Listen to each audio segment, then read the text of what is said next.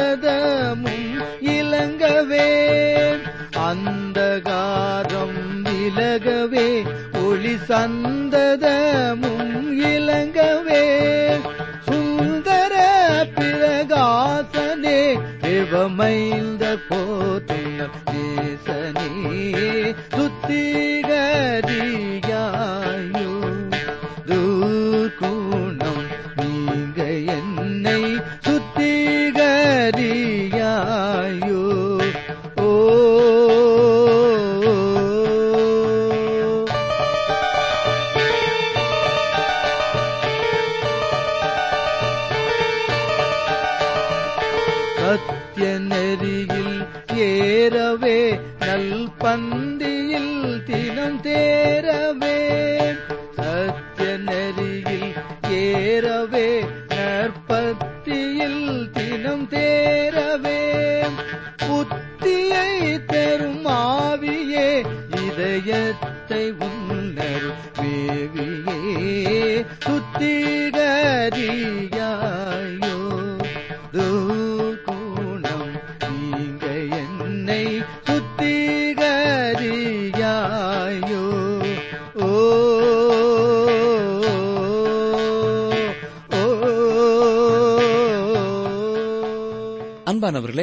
நேற்றைய நிகழ்ச்சியிலே கர்த்தர் இஸ்ரவேல் மக்களுக்கு செய்யப்போகும் காரியத்தை குறித்து அவர்களுக்கு கூறுவதற்காக இசைக்கேலை சவரம் செய்யும்படியாகவும் தலைமுடியை எடுக்கும்படியாகவும் செய்து அதைக் கொண்டு தமது செய்தியை கொடுத்ததை நாம் சிந்தித்தோம். இசைக்கேல் ஐந்தாம் அதிகாரம் பதிமூன்றாம் சனத்தை பாருங்கள். இப்படி என் கோபம் நிறைவேறும். இப்படி நான் என் உக்கிரகத்தை அவர்கள் மேல் தங்க பண்ணுகிறதினால் என்னை ஆற்றிக்கொள்வேன். நான் என் உக்கிரகத்தை அவர்களில் நிறைவேற்றும்போது கர்த்தராகிய நான் என் வைராக்கியத்திலே இதை பேசினேன் என்று அறிவார்கள். இசைக்கியல் தீர்க்கதரிசன புத்தகத்திலே ஐந்தாம் அதிகாரத்திலே முதல் பனிரண்டு வசனங்களிலே கர்த்தர் சொல்வதற்கான காரணத்தை இந்த பதிமூன்றாம் வசனத்திலே நாம் பார்க்கிறோம். இதுதான் இசைக்கியல் கொண்டு வந்த செய்தி. இதனை மிகவும் தெளிவாக புரியும்படியாக இஸ்ரேல் ஜனங்களுக்கு கர்த்தர் எடுத்துச் சொன்னார். இசைக்கியல் ஐந்தாம் அதிகாரம் பதினேழாம் வசனம். பஞ்சத்தையும் உன்னை பிள்ளை இல்லாமற் போக பண்ணும் துஷ்ட மிருகங்களையும் உங்களுக்கு விரோதமாக அனுப்புவேன். கொள்ளை நோயும் இரத்தம் சிந்துதலும் உன்னில் சுற்றித் தெரியும். பட்டயத்தை நான் உன்மேல் வரப்பண்ணுவேன். கர்த்தராகிய நான் இதை சொன்னேன் என்றார். இசைக்கேலின் செய்தியை மக்கள் கேட்காமலேயே போய்விட்டார்கள். அதற்கு அவர்கள் செவி சாய்க்கவில்லை. எருசலேமின் அழிவும் அந்த தேச மக்களின் பாடுகளும் அவர்கள் சகித்த எல்லா நிந்தனைகளும் அவமானங்களும் நமக்கு எச்சரிக்கையாக இருக்கின்றன. தேவ நியாய தீர்ப்பின் உண்மையை நமக்கு விளங்கச் செய்கிறதா இருக்கிறது. இருந்த போதிலும் நம்மில் ஒரு சிலரே வேத வசனத்திற்கு கீழ்ப்படுகிறவர்களாக இருக்கிறோம். அநேகர் இதை அறிந்த பின்னரும் கூட வேத சத்தத்திற்கு செவி சாய்க்கிறதில்லை. தேவனை பின்பற்றுகிறவர்களின் பெரிய பாவம் எது தெரியுமா? தேவனுடைய வார்த்தையை வாசித்து தியானியாமல் இருப்பதே அதை கண்டுகொள்ளாமல் விட்டுவிடுவதே பெரிய பாவம். தேவன் இதே எச்சரிப்பைத்தான் எருசலேம் ஜனங்களுக்கு கொடுத்தார். இன்று நமக்கும் இதே எச்சரிப்பைத்தான் மீண்டும் கொடுக்கிறார். எல்லா வேத வசனங்களையும் போல இந்த வசனத்தின் எச்சரிப்பும் நமக்கு செய்தியை தருகிறதாயிருக்கிறது. தேவனுடைய நியாய தீர்ப்பு உங்களிலே ஆரம்பித்துவிட்டால் நீங்கள் தீர்மானம் எடுத்தது தாமதமானதாக ஆகிவிடும். ஆகவே தேவ நியாய தீர்ப்பு வரும் முன்னரே அவருக்காக வாழ முடிவு செய்து விடுங்கள். இன்று அவருடைய சத்தத்தை கேட்பீர்களாயில் என்று சங்கீத புஸ்தகத்திலே நாம் வாசிக்கிறோம். அது மட்டுமல்ல இரண்டு குருந்தியர் ஆறாம் அதிகாரம் இரண்டாம் வசனம் என்று சொல்கிறது இதோ இப்பொழுதே அனுக்கரக காலம் இப்பொழுதே ரட்சணிய நாள். நீங்கள் இப்பொழுதே என்ற கருத்துடையவர்களாக இருந்தால் உங்கள் முடிவெடுத்தலை பின்னாலே தள்ளி போட மாட்டீர்கள் இப்பொழுதே அவரை உங்கள் சொந்த இரட்சகராக ஏற்றுக்கொள்வீர்கள். இசைக்கியல் புத்தகம் ஒரு கிரமமாக எழுதப்பட்ட புத்தகம். நாம் இதுவரை எருசலேமை குறித்த அநேக தீர்க்க தரிசனங்களை பார்த்தோம். இப்பொழுது தீர்க்கதரிசி தன்னுடைய கவனத்தை முழு இஸ்ரவேல் தேசத்தின் மீதும் திருப்புகிறார். தேவனுடைய நியாய தீர்ப்பு முழு இஸ்ரவேல் தேசத்தின் மீதும் வருகிறதாயிருக்கிறது நேபுகாத் நேச்சாரால் இரண்டாவது முறை யூதா ஜனங்கள் பிடிக்கப்பட்ட பொழுது இசைக்கியல் தீர்க்கதரிசியும் சிறை பிடிக்கப்பட்டு பாபிலோனுக்கு கொண்டு வரப்பட்டார் இவர்கள் பாபிலோன் அரசிற்கு அடிமைகளாக கேபார் நதி அண்டையிலே உள்ள நிலங்களில் விவசாய பணியிலே ஈடுபடுத்தப்பட்டார்கள். இந்த கேபார் நதி ஐபிராத்து நதியிலிருந்து பிரிந்து வருகிற ஒரு சிற்றாறு என்று சொல்லலாம். இந்த காலகட்டத்திலே எருசலேமில் அநேக ஜனங்கள் சிறைபிடிக்கப்படாமல் காணப்பட்டார்கள். எருசலேம் இன்னும் அழிக்கப்படாமல் இருந்தது. ஆனாலும் பொய் தீர்க்கதரிசிகள் அநேகர் எழும்பி எல்லாமே சமாதானமாக முடியும் என்றும் சிறைப்பட்டவர்கள் வெகு விரைவில் தாயகம் திரும்பிவிடுவார்கள் என்றும் கூறி பொய் தீர்க்க தரிசனம் கூறிக்கொண்டிருந்தார்கள் இதற்கிடையில் எரேமியாவின் வார்த்தைகள் தெளிவாக வந்து கொண்டிருந்தன. அவர்கள் எழுபது ஆண்டு கால சிறையிருப்பிலே இருப்பார்கள் என்று கர்த்தருடைய வார்த்தையை அவர் சொன்னார். ஆனால் இதற்கு மக்கள் செவி சாய்க்கவில்லை. அவர்கள் பொய் தீர்க்கதரிசிகளின் வார்த்தைகளையே நம்பினார்கள். ஏனென்றால் அவர்களின் செய்தி சிறந்ததாகவும் நேர்மையான எதிர்பார்ப்பை உண்டாக்குகிறதாயும் இருந்தது.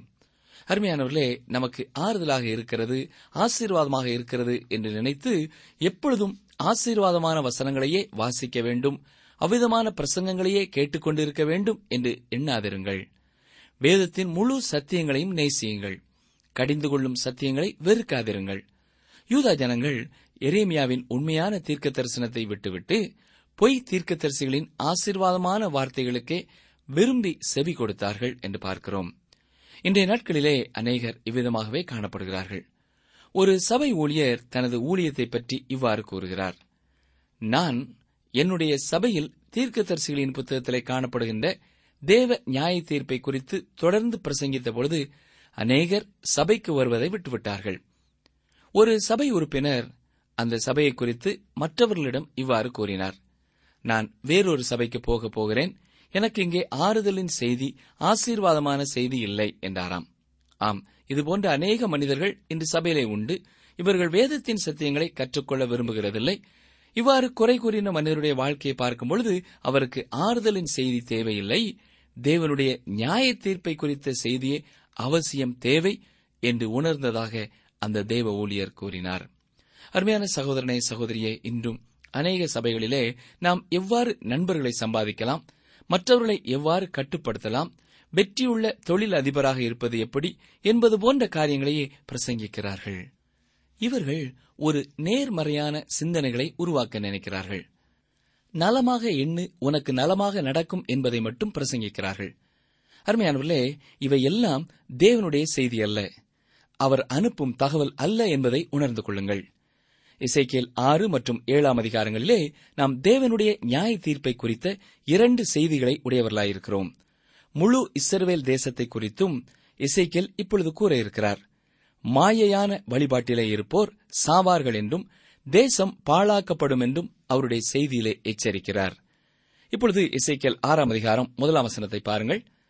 கர்த்தருடைய வார்த்தை எனக்கு உண்டாகி அவர். நியாய தீர்ப்பை குறித்த இரண்டு செய்திகளிலே முதலாவது செய்தியை இந்த வசனம் துவக்கி வைக்கிறதா இருக்கிறது. ஏழாம் அதிகாரத்திலேயும் இரண்டாவது செய்தியை இவ்வாறே துவங்குகிறார். பாருங்கள் இசைக்கியல் ஏழு ஒன்று பின்னும் கர்த்தருடைய வார்த்தை எனக்கு உண்டாகி அவர் என்று சொல்கிறது.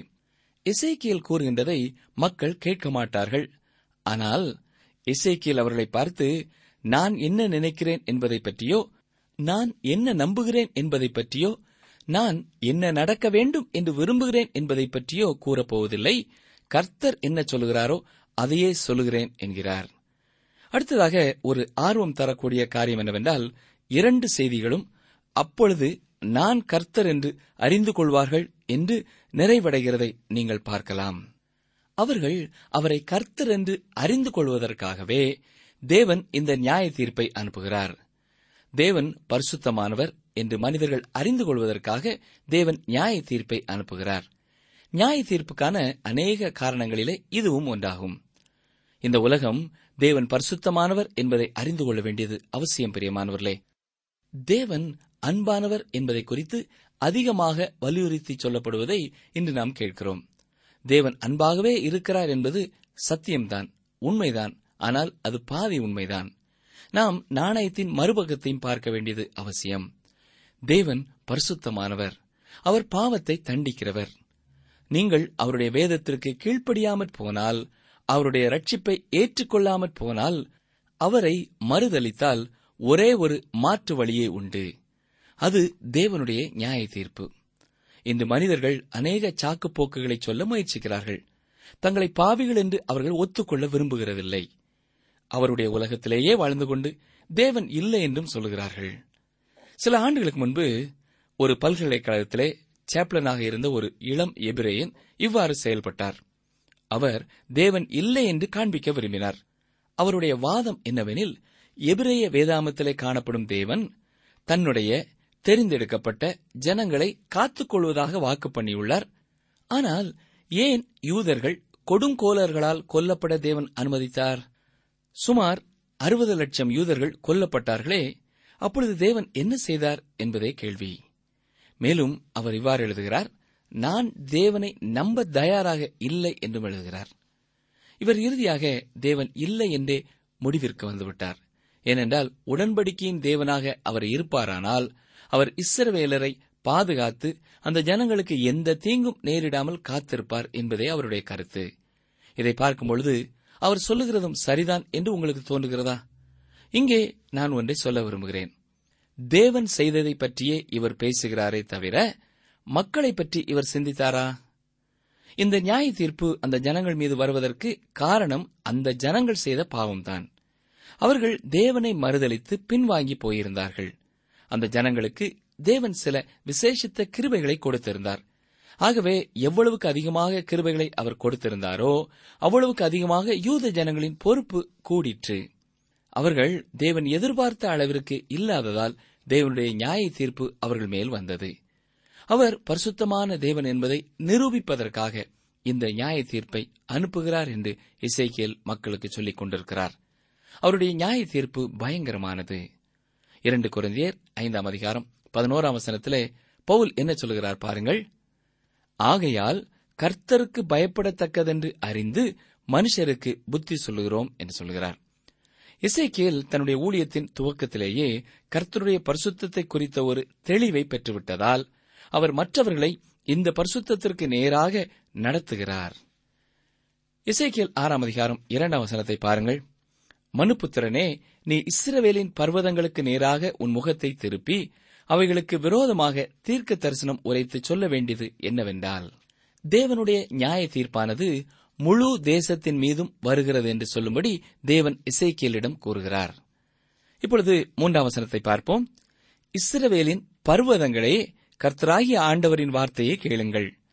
கர்த்தராகிய ஆண்டவர் பர்வதங்களையும் குன்றுகளையும் ஓடைகளையும் பள்ளத்தாக்குகளையும் நோக்கி இதோ உங்கள் மேல் நான் நானே பட்டயத்தை வரப்பண்ணி உங்கள் மேடைகளை அழித்துப் போடுவேன். பர்வதங்களே என்று இங்கே சொல்லப்படுவதை அரசாங்கத்தை குறிப்பதாக அர்த்தம் கொள்ள முடியும். அதற்கு இதனை உருவகப்படுத்தி சொல்லுகிறார். இசைக்கேல் இஸ்ரேல் தேசத்தையும் அதில் உள்ளவற்றையும் இங்கே குறிப்பிட்டு வரிசைப்படுத்துகிறார். உங்கள் மேடைகளை அழித்து போடுவேன் என்கிறார். யூதா தேசத்திலே ஒவ்வொரு மரத்தின் கீழும் ஒரு அந்நிய தெய்வத்தின் பலிமேடை இருக்கும். அதைச் சுற்றியுள்ள பகுதியிலே பாவங்கள் பெருகியிருந்தன. இதையே அன்றைய புறஜாதியார் செய்தார்கள். இப்பொழுது தேவனால் தெரிந்து கொள்ளப்பட்ட தேசம் யூதா தேசம் இதே விக்கிரகாராதனைக்கு தன்னை உட்படுத்திக் கொண்டது. ஆகவே தான் தேவன் அவர்களை பார்த்து உங்கள் மீது என்னுடைய நியாய தீர்ப்பு வருகிறது என்று சொல்லுகிறார். இப்பொழுது நான்காம் ஐந்தாம் வசனங்களை பார்ப்போம். உங்கள் பலிபீடங்கள் பாழாக்கப்பட்டு உங்கள் சிலைகள் தகர்க்கப்படும். உங்களில் கொலை உண்கிறவர்களை உங்கள் நரகலான விக்கிரகங்களுக்கு முன்பாக விழப்பண்ணுவேன். நான் இஸ்ரவேல் புத்திரருடைய பிரேதங்களை அவர்களுடைய நரகலான விக்கிரங்களின் முன்னே கிடக்க பண்ணி உங்கள் பலிபீடங்களைச் சுற்றிலும் உங்கள் எலும்புகளை சிதறப் பண்ணுவேன் யூதர்களிலே அநேகர் கொல்லப்பட்ட சம்பவத்தை குறித்து நாம் வரலாற்றிலே பார்க்கிறோம். இந்த ஜனங்கள் இசைக்கியலின் புத்தகத்தை வாசித்திருப்பார்களானால் நலமாயிருக்கும். அவர்கள் இந்த இசைக்கியலின் செய்தியை கேட்டு ஜீவனுள்ள தேவனிடத்திற்கு திரும்பி இருப்பார்களானால் அழிவை கண்டிருக்க மாட்டார்கள். அருமையானவர்களே நீங்கள் தேவனை அசட்டை பண்ண முடியாது. அவரை விட்டுவிட்டு போகும்பொழுது நியாய தீர்ப்பு வரத்தான் செய்யும். இன்று உலக நாடுகள் உலகத்திலே சமாதானத்தை கொண்டு வர முயற்சிக்கிறார்கள். ஆனால் பிரச்சனைகள் குறைவதற்கு பதிலாக பெருகிக் கொண்டே போகின்றன. ஏன்? ஏனென்றால் தேவன் நியாயம் தீர்க்கிறார். அருமையானவர்களே நீங்கள் தேவனை ஒரு வயதானவராக நீண்ட தாடியோடு மேகங்கள் நடுவே அமர்ந்து கண்ணீர் விடுகிறவராக நினைத்துக் கொண்டிருக்கிறீர்களா? இல்லை பிரியமானவர்களே. நம்முடைய தேவன் பரிசுத்தமானவர். இசைக்கியல் முதலாம் அதிகாரத்திலே இசைக்கியல் பரிசுத்த தேவனை பற்றி தரிசனத்தை கண்டார். சக்கரங்களுக்குள் சக்கரம் இருப்பது போன்று காணப்படும் அமைப்பு தேவனுடைய பலனை குறிக்கிறது. தன்னுடைய நோக்கத்தை நிறைவேற்றுவதற்காக அவர் இயங்கிக் கொண்டு இருப்பதை அது வெளிப்படுத்துகிறது. அக்னியும் புயல் காற்றும் இந்த பூமியின் மீது தேவன் கொண்டு வரும் நியாய தீர்ப்பை குறிக்கிறது. நாம் தேவனை இந்த வழிகளிலே புரிந்து கொள்வது நமக்கு ஒருவேளை கசப்பான மாத்திரை போல இருக்கலாம். அதே வேளையில் நாம் மருத்துவர் கொடுத்த மாத்திரைகளை கசப்பானதாயிருந்தாலும் அதை உட்கொள்வது நம்முடைய உடல் நலத்திற்கு ஏற்றது. இந்த கசப்பான மாத்திரைகளே நம்முடைய வாழ்க்கையிலே கசப்பான பாவ நோய்களை மாற்றும். நாம் இங்கே விழுங்க வேண்டியது அவசியம். நாம் பரிசுத்தமான தேவனோடு பழகுகிறோம். அவரிடத்திலே தவறு எதுவும் இல்லை. நாமே தவறுகளை இழைத்தவர்கள். நீங்கள் இதை ஏற்றுக்கொள்கிறீர்களா? தேவன் சொல்கிறார் நான் இஸ்ரவேலை தண்டிக்கப் போகிறேன். அது எளிதான காரியமாக இருக்கப் போவதில்லை. ஆனாலும் இஸ்ரவேல் தன்னுடைய தவற்றை தன்னுடைய பாவத்தை ஒருபொழுதும் ஒத்துக்கொள்ளப் போகிறதில்லை. இப்பொழுது இசைக்கியல் ஆறாம் அதிகாரம் எட்டாம் வசனத்தை பாருங்கள். நீங்கள் தேசங்களில் சிதறடிக்கப்படும்போது புறஜாதிகளுக்குள்ளே பட்டயத்துக்கு தப்புவாரை உங்களுக்கு மீதியாக வைப்பேன். இந்த யூதா ஜனங்களுக்குள்ளும் சிலர் தேவனுக்கு உண்மை உள்ளவர்களாக காணப்பட்டார்கள். இவர்கள் மீதியான ஜனங்களாக இருந்தார்கள். முழு யூதா ஜனங்களும் தேவனை விட்டு பின்வாங்கி செல்லும் பொழுது அங்கே விசுவாசமுள்ள மீதியான ஜனங்கள் காணப்பட்டார்கள். இன்றைய சபைகளிலேயும் இவ்வாறு காணப்படுவதை நீங்கள் பார்க்கலாம். அநேகர் அநேக நவீன கொள்கைகளாலே ஈர்க்கப்படும் பொழுது ஒரு சிலரே தேவனுக்கு உண்மை உள்ளவர்களாக காணப்படுவதை நீங்கள் பார்க்கலாம். ஆனாலும் தேவன் இந்த உண்மை உள்ள ஜனங்களை கவனத்திலே கொண்டிருக்கிறார். இதை நாம் மறந்து போகக்கூடாது. இசைக்கியல் ஆறாம் அதிகாரம் ஒன்பதாம் வசனம். என்னை விட்டு சோரம் போகிற இருதயத்தை குறித்தும் தங்கள் நரகலான விக்கிரங்களின் பின்னே சோரம் போகிற தங்கள் கண்களை குறித்தும் மனமடிவானேன் என்று உங்களில் தப்பிப்போன அவர்கள் தாங்கள் சிறைப்பட்டிருக்கும் புறஜாதிகளுக்குள்ளே என்னை நினைத்து தங்களுடைய சகல அருவறுப்புகளினாலும் தாங்கள் செய்த பொல்லாப்புகளின் நிமித்தம் தங்களையே வெறுத்து உங்களிலே தப்பிப்போனவர்கள் அவர்கள் தாங்கள் சிறைப்பட்டிருக்கும் புறஜாதிகளுக்குள்ளே என்னை நினைத்து என்று சொல்லப்படுகிறது. இந்த மீதியானவர்கள் என்ன செய்வார்கள்? இவர்கள் தேவனுக்கு சாட்சிகளாக இருக்கப் போகிறார்கள். என்னை விட்டு சோரம் போகிற இருதயத்தை குறித்தும் என்று இங்கே வசனம் சொல்கிறது. இந்த யூதா ஜனங்கள் தேவனுடையவர்கள் அவரை சார்ந்தவர்கள். ஆனால் அவர்கள் ஆவிக்குரிய வாழ்க்கையிலே வேசித்தனத்திற்கு உட்பட்டார்கள். ஆகவே அவர்களுடைய இருதயம் சோரம் போனது. இயேசு கிறிஸ்து தன்னுடைய உண்மையான சபையை எடுத்துக் கொள்ளும் பொழுது பூமியிலே கைவிடப்பட்ட நிலைமையிலே சில சபைகள் காணப்படும். அதற்கு வேசி என்றே பெயர். இதனை குறித்து நாம் வெளிப்படுத்தின விசேஷம் பதினேழாம் அதிகாரத்திலே பார்க்கிறோம். தேவனுடைய வார்த்தைகளிலேயே இந்த அதிகாரமே மிகவும் பயங்கரமானது என்று சொல்லலாம். தங்களுடைய சகல அருவறுப்புகளினாலும் தாங்கள் செய்த பொல்லாப்புகளின் நிமித்தமும் தங்களையே வெறுத்து என்று வசனத்திலே நாம் பார்க்கிறோம். இது நியாய தீர்ப்பின் விளைவுகளிலே ஒன்று. ஆனால் இதன் விளைவை நாம் இப்பொழுது உலகத்திலே காண முடியாது. இதற்கு காரணம் என்னவென்றால் இன்னும் அதிகமான நியாய தீர்ப்பு வருகிறதா இருக்கிறது. அந்த நியாய தீர்ப்பு மகா உபத்திரவ காலத்திலே வரும்.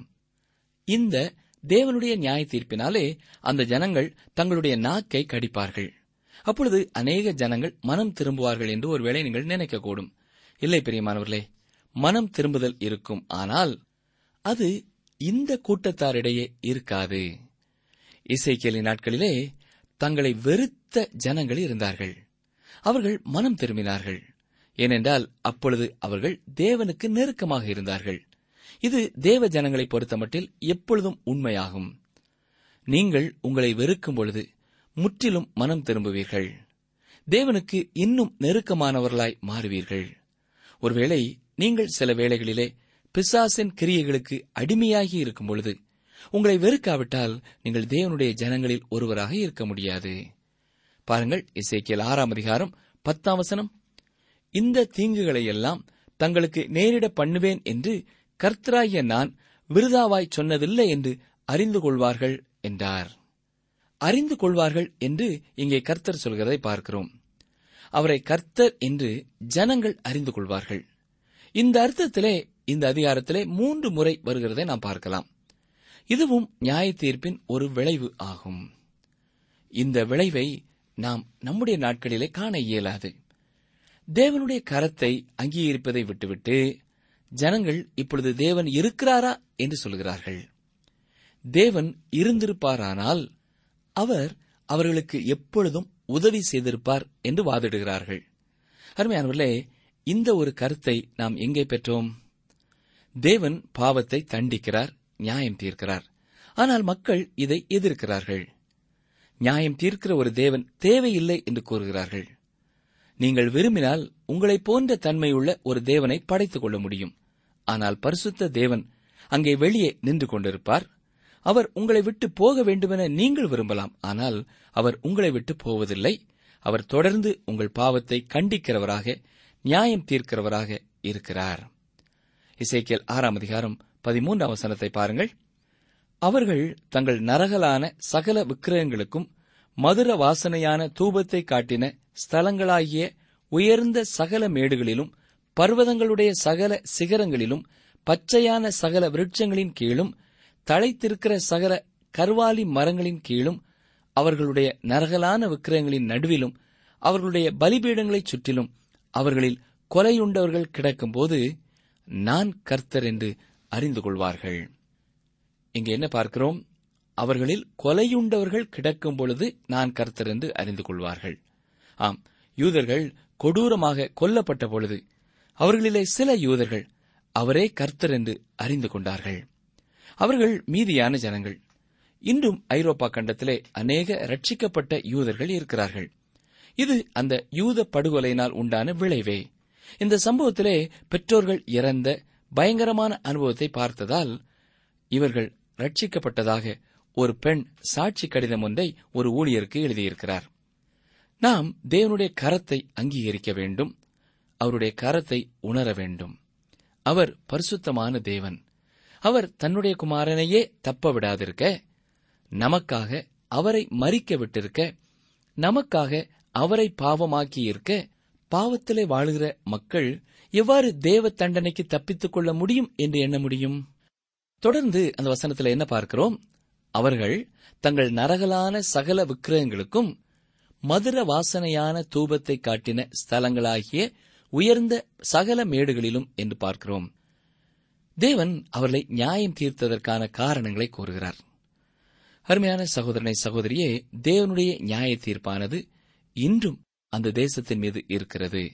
அது பாலும் தேனும் ஓடுகிற தேசம் என்று சொல்லப்பட்டது. உண்மைதான். ஆனால் இன்று அந்த தேசம் அப்படி இல்லை. மக்கள் இன்னமும் தேவனிடத்திலே மனம் திரும்ப மறுக்கிறார்கள். ஆகவே தேவனுடைய நியாய தீர்ப்பு இன்றும் அந்த தேசத்தை விட்டு அகலவில்லை. இசைக்கியல் ஆறாம் அதிகாரம் பதினான்காம் அவசரத்தை பார்ப்போம். வாசிக்கிறேன். இசைக்கியல் ஆறு பதினான்கு. நான் என் கையை அவர்களுக்கு விரோதமாக நீட்டி அவர்களுடைய எல்லா வாசஸ்தலங்களும் உள்ள தேசத்தை அழித்து அதை திப்லாத்தின் வனாந்தரத்தை பார்க்கிலும் அதிகமாய் பாழாக்குவேன்.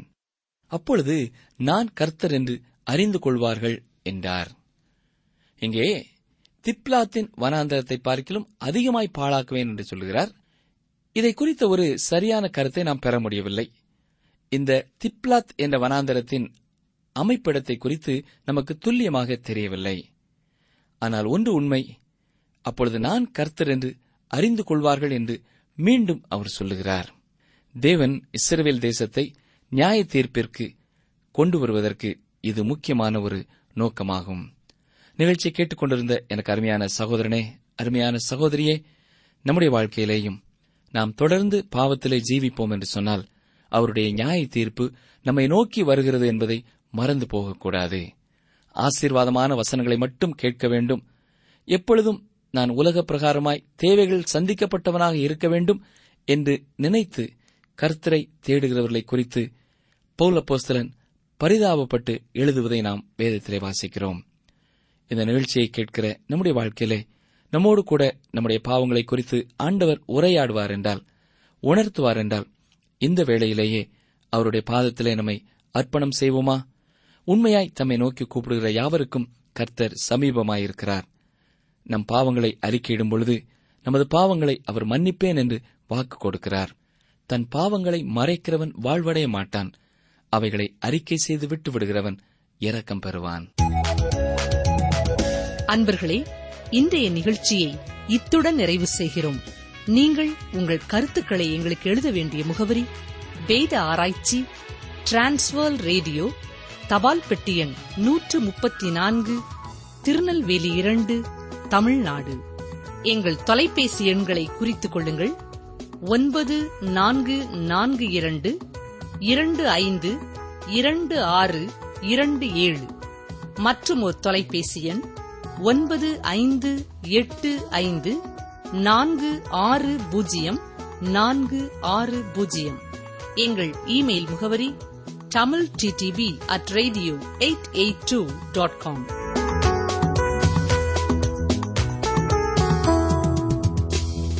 தேவனாகிய கர்த்தர் திக்கற்ற பிள்ளைக்கும் விதவைக்கும் நியாயம் செய்கிறவரும் அந்நியன் மேல் அன்பு வைத்து அவனுக்கு அன்ன வஸ்திரம் கொடுக்கிறவருமாய் இருக்கிறார். உபாகமம் பத்து பதினெட்டு. தேவனாகிய கர்த்தர் திக்கற்ற பிள்ளைக்கும் விதவைக்கும் நியாயம் செய்கிறவரும் அந்நியன் மேல் அன்பு வைத்து அவனுக்கு அன்ன வஸ்திரம் கொடுக்கிறவருமாய் இருக்கிறார். உபாகமம் பத்து பதினெட்டு.